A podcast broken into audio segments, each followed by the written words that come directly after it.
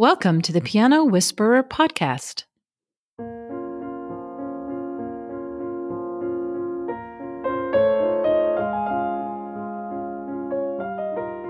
I could not copy Bernstein. I could not copy Karajan. I could not copy anybody to look like them. And sometimes you learn by copying and then make it your own.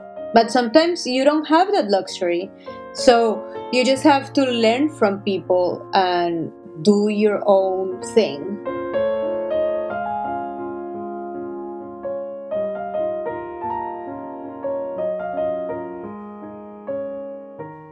Hello, everybody, and thank you so much for tuning into Piano Whisperer. It has been several weeks since our last episode, and I'm super excited today to have with us Lina Gonzalez Granados. Lina is making an exciting impact in the world of conducting today. Praised for her attention to orchestral colors and the ability to create lightning changes in tempo, meter, and effect, Lina Gonzalez Granados has firmly established herself as a talented conductor of opera and symphonic repertoire, including contemporary music.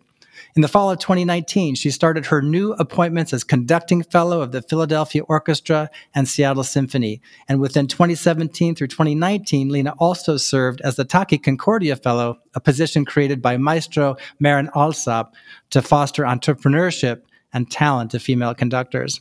This current 2019 2020 season has included and will include guest appearances with the Philadelphia Orchestra, Seattle Symphony, San Diego Symphony, Stanford Symphony, San Francisco Conservatory Orchestra, and the Orchestra Sinfónica del Principado de Asturias. Gonzalez Granados was named one of the contestants selected for La Maestra competition, which was scheduled to take place at the Paris Philharmonie in March 2020. Recent guest appearances have also included the Tulsa Opera, as well as the Orquesta Sinfónica Nacional de Colombia and Filarmónica de Medellín. She has been the assistant conductor for the Chicago Symphony at the Ravinia Festival, London Philharmonic, Carnegie Hall's National Youth Orchestra of the United States, Orchestra of the Americas, and has worked as cover conductor of the Nashville Symphony, worked with artists such as Yefim Bronfman, Pinchas Zukerman, and Giancarlo Guerrero. This season, she will be working as cover conductor for Zubin Mehta at the LA Philharmonic, Yannick Nézet-Séguin, and Thomas Dausgaard, among other artists. Lina is a staunch proponent of the music of Latin American composers, work that earned her recognition as one of the Latino 30 under 30 by El Mundo newspaper in 2016. In 2014, she founded the Unitas Ensemble, a Boston based chamber orchestra specializing in Latin American music. Her work with the Unitas Ensemble has yielded multiple world premieres, as well as the creation and release of the Unitas Ensemble album Estaciones, recorded alongside the Latin Grammy winning Quarteto Latino Americano. Born and raised in Cali, Colombia, Lina made her conducting debut in 2008 with the Youth Orchestra of Bellas Artes in Cali. She earned her master's degree in conducting and a graduate diploma in choral conducting from New England Conservatory and is pursuing her doctoral degree in orchestral conducting at Boston University. She has won numerous prestigious awards, including the fourth Chicago Symphony Orchestra Sir George Solti International Conducting Competition, her principal mentors include Marin Alsop, Bernard Haitink, Bramwell Tovey, and Charles Peltz. That is such an impressive resume, Lina. Thank you so much for joining us. I'm so happy to have you. Thank you, Ben. Thank you for inviting me. Well, it's our privilege. And after learning about you, you made me want to give more exposure to Colombian classical music too. I want to provide a backdrop for your early years you grew up in Cali, Colombia, and your parents were doctors. During your growing up years, Colombia was in the midst of a very complex armed conflict with multiple groups fighting each other for multiple reasons. I don't think most Americans understand how intense that conflict was for the Colombian people. Five million civilians were forced from their homes between 1985 and 2012. 16.9% of the Colombian population were direct victims of the conflict. And it was in this environment that you began your journey as a person and artistically. Can you tell us what impact the Colombian conflict had on you growing up and on your development, both personally and artistically? Ben, thank you so much for the question and for this one in particular. I am 34 years old, and the conflict is around 60 plus years old. So I was born in the armed conflict. We don't call it civil war, but like that's the right term, as you really correctly stated. And so, compared to my fellow Colombians, I had it relatively easy, I want to say, mm-hmm. because my parents gave me good opportunities for education. But at the same time, violence was so rampant, and especially the guerrilla conflict started to become more urban or closer to home that it really forced my parents to think creatively in terms of raising me and they really mm, kept me indoors. Most of the time we wouldn't go out to, for like dinner on weekends. We wouldn't even go to church sometimes because it was just incredibly scary and mildly probable that we could get kidnapped in a church in my city or like people would be taken out of restaurants schools from like the bus schools and everything. That's inconceivable. Yeah now it's not like that i have to say we have made so many strides into that sense but that's that was like my teenager years i wouldn't go out and then that's why i started playing piano because my parents needed to protect me, keep me occupied, keep me stimulated mentally because like one can do so much. And that gave me really good skills of resilience as well. And, you know, in these times of COVID, I can tell you that I'm not having a like a bad time. Mm. I'm actually having good time at my house. yeah. It's one of those things. But yeah, definitely my parents did a lot to keep me protected and music was a way to be free mentally yeah like that physically i couldn't do you know? My parents colleagues my parents are doctors and some of their colleagues died in captivity you know? And that is something that makes makes something strike your core yes. for your beloved. So it, it wasn't easy. I am sure it was not easy. And it must have well, I'm going to ask a question later that that captures some of this, but it must have actually made you fairly focused on what you were trying to accomplish, and at the same time, as much as you're afraid, but still keeping an open hand because you realize you don't know what tomorrow brings. Uh, that must have been formative in some way. No, totally, totally. I mean, at that moment, if you don't know any better, you make this normal, like normal life, as happy as possible. I cannot tell you I mean, it's not that we lived in fear. My parents were really good on creating like a good atmosphere, but definitely looking back, I remember the first year living abroad with my parents visiting me. Mm-hmm. And I remember I used to live three blocks away from New England Conservatory. And for my dad was inconceivable, as you say, that I would go out with my computer at 11 p.m. to go visit a friend. And sometimes, especially my dad and my mom, that they are walking like on the street and they feel so liberated here. And they feel like in such peace because, hey, you know, you don't know who's going to be behind you. I mean, again, this to be said that things have changed a lot and we made a lot of good things with the peace treaty. And so things are way better than when I was growing up. Sure. That's such a rich history. Like you say, you grew up in it, so it was what you knew. But folks who haven't grown up in it, I think if they relocated to an area that was enduring that, it would be absolutely and profoundly shocking. Absolutely. You mentioned in a PBS Colores TV interview that music chose you when you were five years old. And you told a story about how emotionally impacted you were when your grandfather played Beethoven's Fifth Symphony for you. Can you tell us more about that experience and why it made you feel as though you needed to pursue music? In my family, there were no musicians. And hearing that music and hearing the extreme drama and extreme colors and the emotional pull when you are five years old, it was overwhelming to grasp but at the same time it's it was automatic it like drew my entire attention in a way that i don't think i've had in anything that's when I started thinking, wow, like this is the music that I like. That's pretty heavy for five. It is. And you know what? It's even, I, I think it's even heavier when anything in your upbringing really doesn't speak classical music. More than doses that my grandfather had and a couple of books. But I mean, they were doctors, they liked Colombian music, music from the, I don't know, the countryside. And it was really far away. So I was kind of a precocious kid, learned like I learned how to read at I don't know, like at two I was already reading. And when I was at, at five years old I was like reading like full like newspapers. That was like what my like preschool would put me. Yeah. it was crazy. So, so so they would like they would say okay lina go and do this uh, beethoven. And i would get bored really easy i have to say when Yeah. i was little.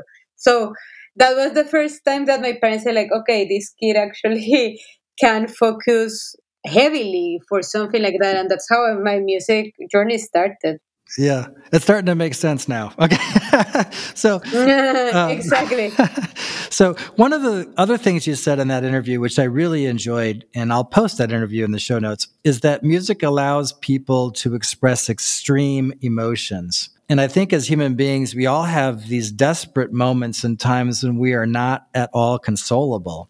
And music has the ability to touch and express those moments. Does conducting an orchestra increase that profound nature of this emotional expression for you? And can you talk about what it's like to conduct a piece of music that you love for a receptive audience? Absolutely. Yes, I remember when they asked me that in that interview at PBS.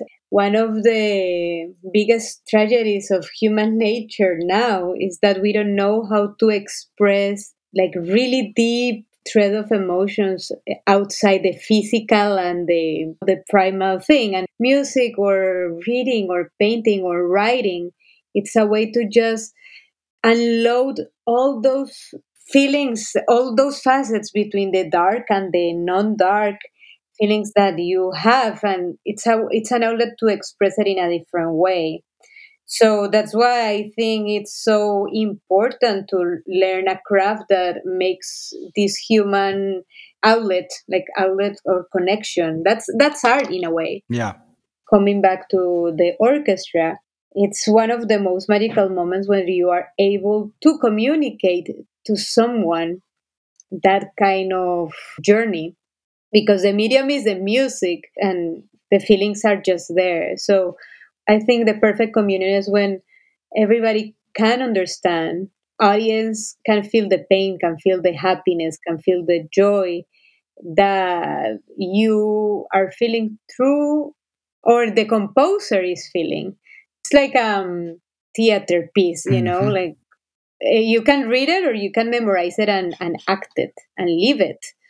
So the the biggest actors are the ones that makes this music their own, but at the end is the music, the journey of the composer. So when all of this is understandable for someone, at least one person in the audience or two people, you know, like I always say, the biggest uh, success is that if it's, of course, the majority of the audience, but at the same time, if someone can get into that state of mind that they understand the feeling, that's a magical moment. That is a magical moment. And I can remember my own journey when the light bulb went on and music illuminated a feeling that I had. And I thought I've never been able to express that any other way but through that music. That's it. I don't know how to put words on it, but that music is that is it. That's what I'm feeling in life. Because some words are not enough. Right. And when words are not enough, the outlets become different. You know, sometimes the pain is so much that people go like become physical and everything. It's just it's more than than the rationalization. It's when it goes beyond that music can help you. Same unhappy, for example, is never gonna be the same as feeling happy. Right. It's happy is a one dimensional word. Exactly. Yeah. It's cool. Okay. Well, thank you for that. And I want to talk about Latin American music. in general, Latin American music is multicultural in and of itself. There are deep influences from many ethnic groups, the indigenous peoples, the Kalina and the Quimbaya and the Chibchas, mm-hmm. but also from Africa, Spain, Portugal, and, and many more. So there's definitely not one definitive style of music. And as you said in the recent Seattle Times article, Latin American musicians are not afraid to blur the lines. And so when you talk about your personal love of Latin American music and composers, can you tell us what you love the most about it? Well, Latin America's population at the moment is 600 million. And then we have 200 million Brazilians, and we had 800 ethnic groups, indigenous groups. Wow, 800. So that's a lot of yeah, a lot to unwind in just one style. So what I love about Latin American music is that allows me to wear really different hats. I can explore so many facets of myself that I didn't know I had, but I feel them. There is some music that I never knew, but then it's like it's in my subconscious just because just by seeing the the piece it's like oh okay i understand it mm-hmm. you know and so it's a lot of cultural baggage that i can explore so i never get bored there is always something new and there is like always like a masterpiece that hasn't been written yet mm-hmm. this is a gross generalization but latin american concert music orchestral music can be divided into what was before 1930s and after 1930s 1930s talking about music that was really diverse right mm-hmm. one is extremely folkloric and nationalistic the other is like a modernist and avant-garde. And then we have one that is like trying to imitate and honor the uh, european hegemony. But then after 1930, when we go into these Pan American treaties, where Latin America becomes important in economical terms, this music travels to North America and beyond. The music that has been written in the last 20 years is extremely different and there is so much to explore. I think what I like most is it's it's extreme color and variety. Yeah, extreme color. That sums it up. In 2016, you were recognized as one of the Latino 30 under 30 by El Mundo newspaper. You mentioned that one of your proudest moments was the formation of your own orchestra, Unitas Ensemble in Boston. I took time to listen to Unitas Ensemble on a program from 2015 called 502 Sessions, and I have to admit I was genuinely, I was generally blown away. It was beautiful music and it definitely blurred the lines. It was orchestral, uh, of course, but it was also very, very intimate. The instrumentation was unique. The harmonies could be described as modern. You know, there seemed to be some improvisation. If, and if I closed my eyes, I could have imagined anything from Beethoven or Segovia, Jobim, and Miles Davis all at the same time. I could never have qualified it stylistically.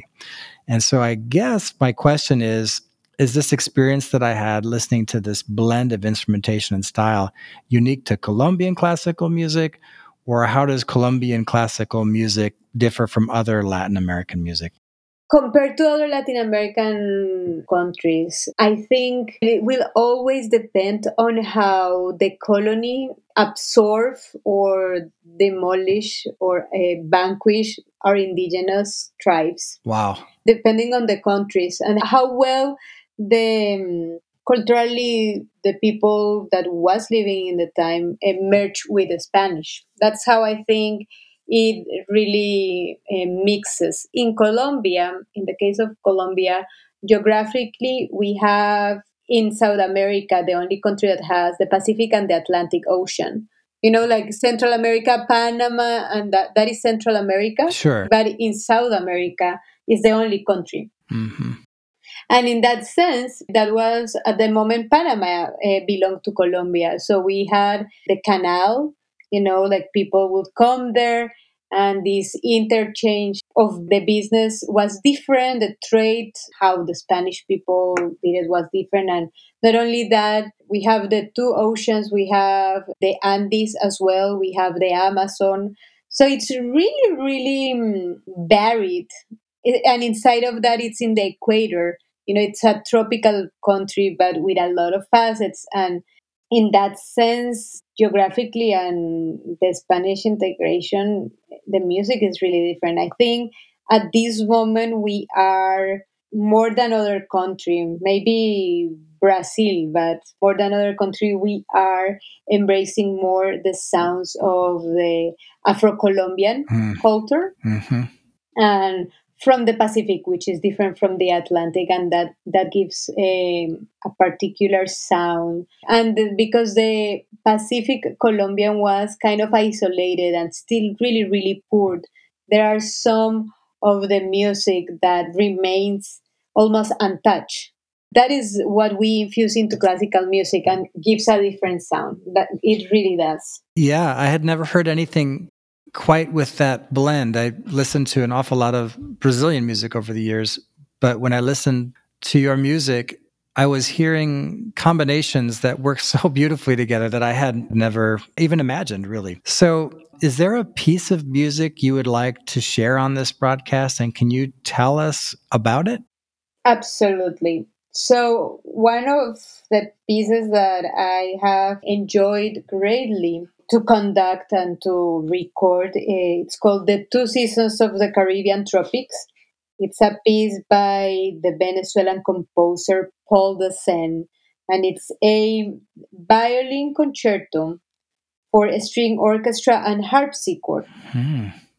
So, why is this a great combination? First of all, it's a direct response to the Four Seasons of Vivaldi. So the sounds are neo baroque, how we listen to it, but we don't we don't have four seasons in the in the tropics. So it, yeah. so we have dry, yeah, like dry to like dry and summer to winter. So the first part of the of the piece is winter that goes to, from little droplets of water to mudslides. Oh wow! You know, it's like from the extreme, and then in the summer is like from mildly hot to burning, literally the seasons, the Vivaldi seasons. So this piece is in the summer movements. It's called Cumbión Tostado. And what I like about this piece is that um, this is a cumbia, a Colombian cumbia from the Atlantic, which is really close to Venezuela. And he uses the strings to create these sounds. And it's really like I imagine a piece by Gabriel Garcia Marquez should sound. Hmm. You know, the the magical realism because all of the sounds are sounds that you would think, oh, this is a violin sound, but you never imagine that that the four seasons could live in the same. It's not conventional. Exactly. So it's the same. It's like they come alive into different forms, like in magical realism. So that's why I love this piece to introduce um, Colombian music and Venezuelan music and Latinos because he is Venezuelan, but he emigrated to France. That's where he studied, and then he lives in Boston. So he has gone all over the world. Like he's like from like myself from the diaspora, and then he encompasses European music with Colombian music, with Latin American music, with the Baroque. So it's just what I envision Latin America is right now, which is a melting pot. Yeah, true. Um, yeah. That it's just boiling every day and boiling with a lot of anger and frustration, but also with a lot of beauty. So that's why I would love to share this piece with you. Well, let's listen to it right now. And before we do, I just want to thank Classic Pianos also, Classic Pianos for sponsoring Piano Whisperer and making it possible. But right now, let's listen to this beautiful music.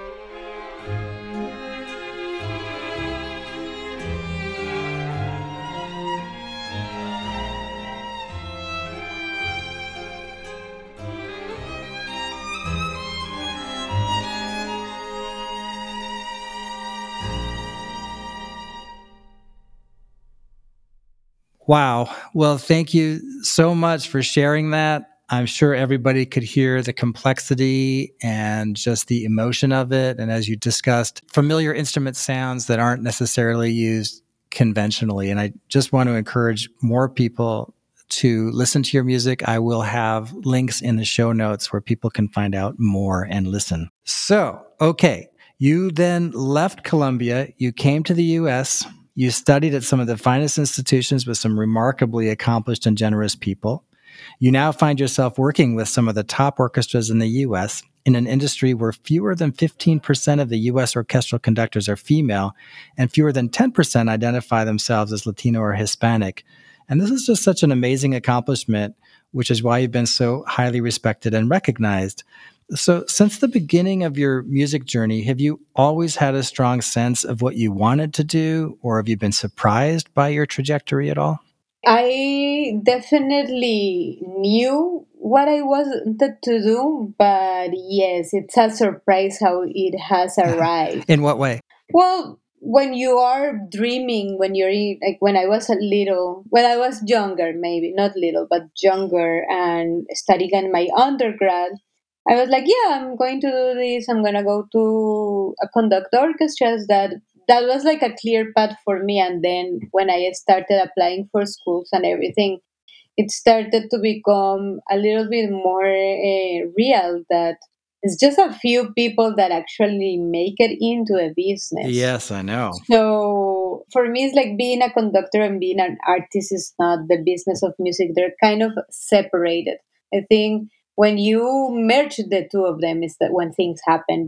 Then i was like okay it's gonna be hard. What can i do? Because i'm gonna arrive. No i don't know when but i'm just gonna do it. I never like i think that's part of my the way that my parents raised me. They were like yeah you can do whatever. Mm-hmm. and it is that sometimes it, it can backfire a lot but they were always like there and the thing that I realized is that in order to arrive to a place like, I don't know, Philadelphia, Chicago, now that I'm working with Muti, or Seattle, is that being the same or being trying to compare myself to my peers uh, wasn't going to cut it. So I always had like my side hustle. So even in the school, in my teachers wouldn't teach me Latin American music, but I loved it so much. So from the beginning, I was like, okay, I'm just gonna study my scores from apart. And then when I was at school, I was like, okay, I'm going to found my orchestra, and always having like a different, like a parallel trajectory that could enrich me and make me super happy while I was looking for those opportunities. And then when they came, it really was the added value of the other things that I knew that position me in a different way. This happiness factor is a consistent theme I've heard from people, like doing what you're most excited about and pursuing it. That doesn't mean that you don't pursue other things as well. And I was going to ask you, were there disappointing things along the way when you had to really purposely stay resolved to continue onward? It sounds like you had this resolve, but were there things that kind of threw you off along the way where you just had to purposely get back on and on track? Well, the conducting business is full of rejection and getting it's most of the rejection that I think defines you. Mm. You could turn it as an opportunity or you can just quit. So, yes, I cannot deny that it was hard to see it, but I don't know, really entering my how do I say this? I learned from a really early point in the States that I could not compare myself. Otherwise, it would have been really, really sad. So I just have to turn off the white noise and just try to to whatever I could. And that was for me the measure of success. It wasn't to conduct the Philadelphia Orchestra when I was little. It was just, okay, I'm just going to conduct one piece. If they allowed me to conduct at least one piece without say that is going to be my success. And then little by little things got better and better. Yeah. I mean, you are definitely unique. You've had a unique background and unique upbringing and your exposure to different sounds. And you found a way to be you within this highly competitive environment. Like you say, putting on the white noise and just doing what you do. I, I find that so inspiring. You've been asked many times what advice you'd like to offer young people, and you've been, in my opinion, quite poetic in your answers. You've been clear that everyone has something to offer and that we need to be careful not to compare ourselves to others, which you just shared. But the way you put it, we all have a choice either be a shadow of other people or bring your own light and ride your own path. Yes, actually, that's how I say it. I know, yeah. No, it's it's that's what I say. It's super poetic. So can you elaborate on this as it pertains to young artists trying to find their own voices? Yes, it was an advice that my grandmother used to tell me all the time. I was kind of a rebel and I would love to do the things my way, even, like even the little things. You know, like I wanted to dress certain way and everything and yeah, my mother was, I want to say she wasn't getting frustrated, but it was like, oh, Lina, you see the other girls, they dress like that. Why don't you dress like that? To see if I could get inspired. and my grandmother would always say, you need to write your own path. You need to be the voice and not the echo. And that stuck with me basically because when I was growing up in my, I don't know, 19, 20, 21 years, mm-hmm I only had one role model, mm. which was a Mexican girl. Her name was Alondra de la Parra, and she was getting a lot of traction because she was a Latin American conductor here. And it was the only person that looked like me. Mm.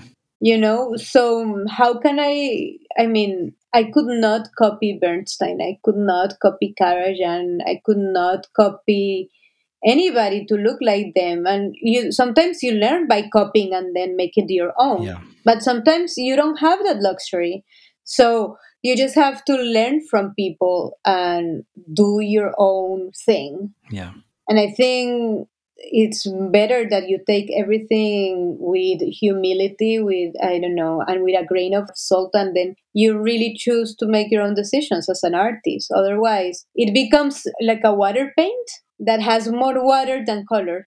Yeah. Oh, wow. So many images. That is your product. Yeah.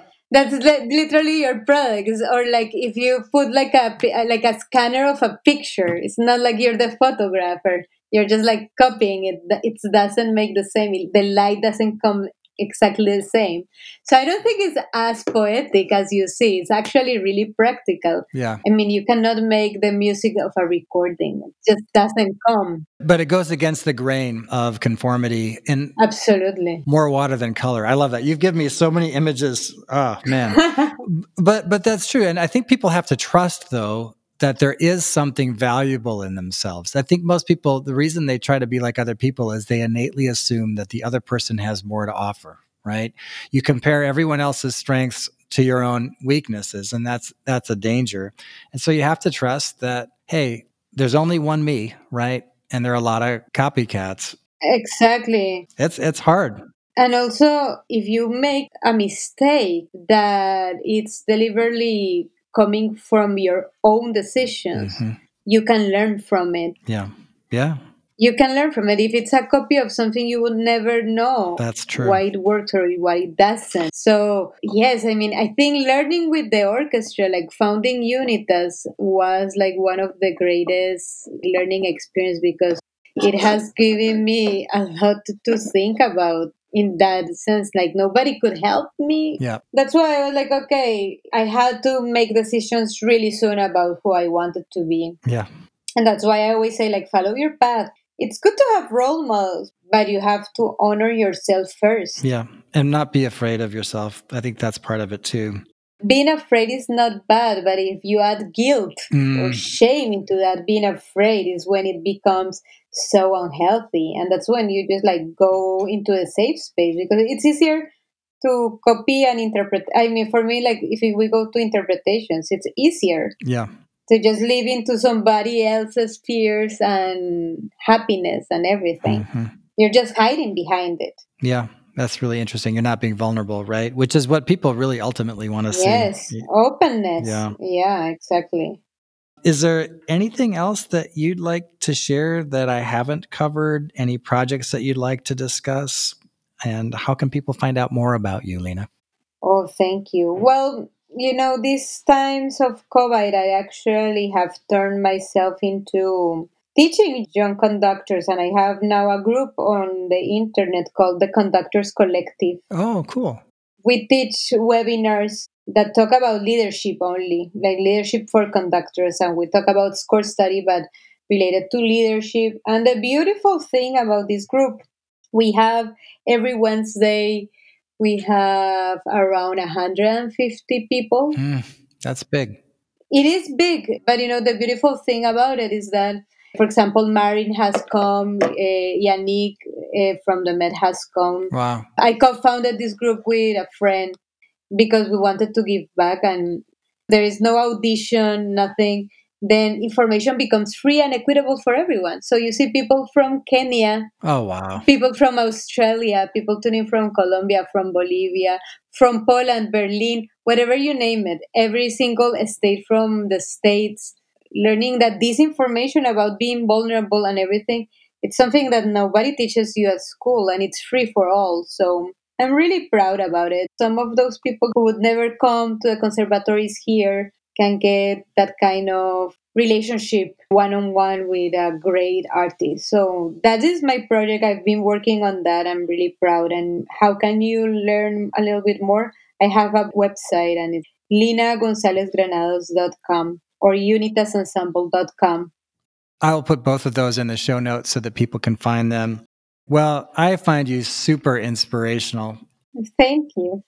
and I know it was hard to schedule, but I thank you so much for taking the time. I really appreciate it.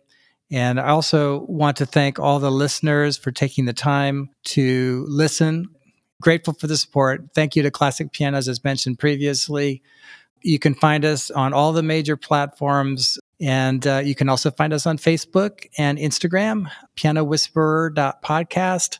Also, our website, of course, is pianowhisperer.org, where you can listen to past podcasts. So we'll look forward to talking to you again soon. Thanks again. Take care.